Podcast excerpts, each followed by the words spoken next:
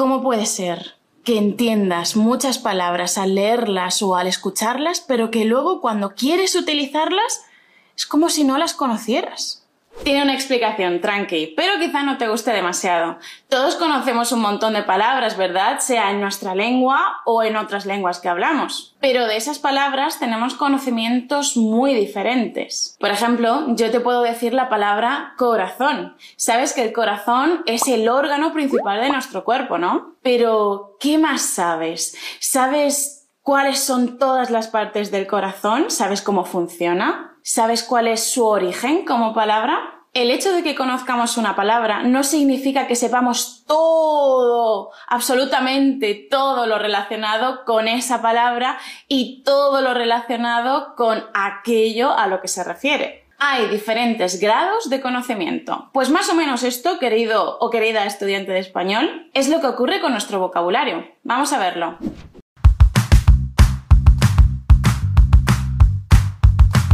Hola a todos y todas, como ya sabéis, mi nombre es Lucía y soy profesora de español. Vamos al lío. ¿Sabes qué es el lexicón mental? Es todo el vocabulario que está en tu cabeza, todas las palabras que conoces. Pues entre esas palabras que conoces, en tu lexicón mental hay dos tipos de vocabulario, el activo o productivo y el pasivo o receptor. El vocabulario activo lo entiendes cuando lo lees, cuando lo escuchas, pero además sabes utilizarlo, sabes cómo utilizarlo y cuándo utilizarlo. Sin embargo, el vocabulario pasivo no. Solamente sabes reconocerlo y entenderlo cuando lo ves, cuando lo escuchas, en un contexto, pero no sabes usarlo. No sabes cómo. Lo que ocurre es que tenemos muchísimo más vocabulario pasivo que vocabulario activo.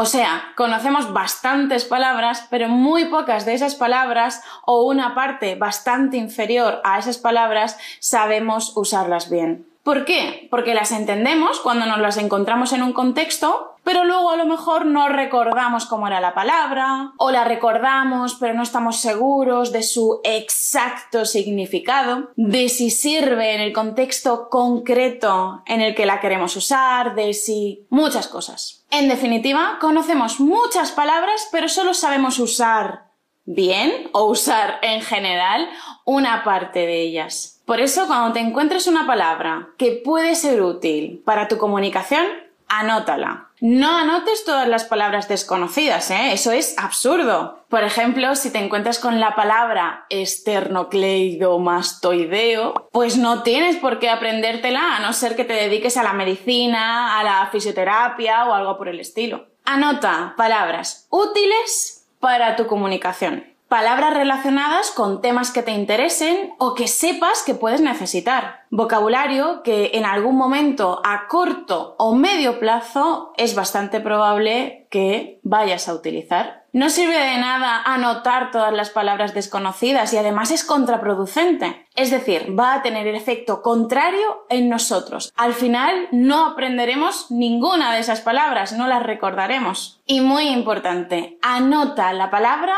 con su contexto.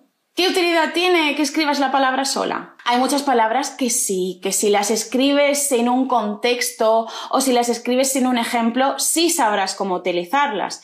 Pero hay muchas otras que no. Y con su explicación, esto significa esto, no es suficiente. Necesitaremos una frase de ejemplo o el contexto en el que las hemos encontrado. Esto es por diferentes razones. Una de ellas puede ser que hay palabras que quizá en nuestra lengua sí podemos usarla en algunos contextos, pero en la lengua meta, en el español en este caso, en el español esa palabra, aunque en tu lengua sí puedas, en el español no puedes utilizarla en algunos contextos, en otras situaciones, o que quizá estamos mezclando significados. Por ejemplo, un error bastante común entre estudiantes es con la palabra rico. Muchos estudiantes de español mezclan las ideas de tener mucho dinero con costar mucho dinero. Y cuando tienen que decir que algo es caro, en lugar de decir que es caro, dicen que algo es rico. Por eso es importante escribir, junto con nuestra nueva palabra,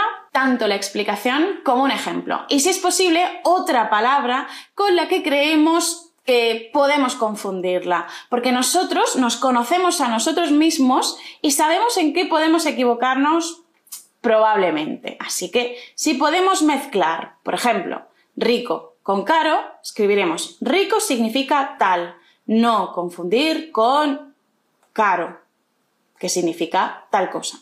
Y unos ejemplitos, unos pequeños ejemplos para que seamos plenamente conscientes de qué significa y en qué contextos podemos utilizarlas. Otro consejo muy útil para activar tu vocabulario en español en el momento de anotar palabras es escribirlas en combinaciones. Igual que en otras lenguas, en español tenemos unas combinaciones de palabras que son las más habituales, las más comunes. Son tan normales esas combinaciones que si no las escuchamos exactamente, esas exactas palabras juntas, notaremos que hay algo extraño. Estoy hablando de las colocaciones. ¿Y qué son las colocaciones? Son combinaciones estables de palabras. Un nativo las utilizará siempre. Por ejemplo, decimos echarse la siesta y no tomar la siesta. Vino tinto, no vino rojo. Dar un paseo, no hacer un paseo. Y así muchísimas otras. Por eso escribe esas combinaciones completas. No echarse por una parte y la siesta por otra parte, por ejemplo.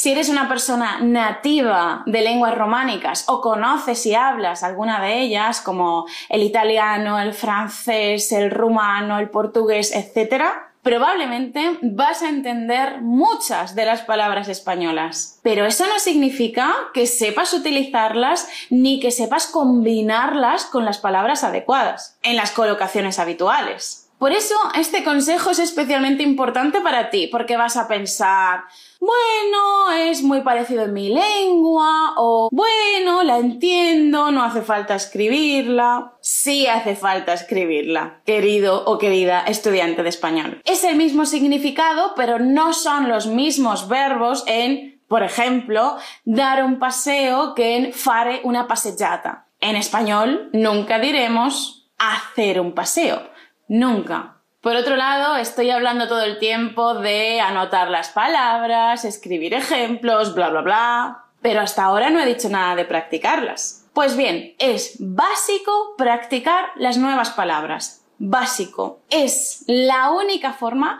de que pasen de ser ese vocabulario pasivo, meramente receptivo, a vocabulario activo, productivo. Necesitamos estar en contacto con input en el que se utilicen esas palabras, escuchando, leyendo, pero en contacto para seguir completando nuestro conocimiento sobre esas palabras, porque al principio tendremos un conocimiento muy pequeño y tenemos que seguir aumentándolo. Y eso solo lo conseguiremos estando en contacto con input. De nuevo, escuchando, leyendo, y no solo eso, sino que no basta con escucharla o leerla una o dos veces y ya vamos a recordar esa palabra para siempre. No.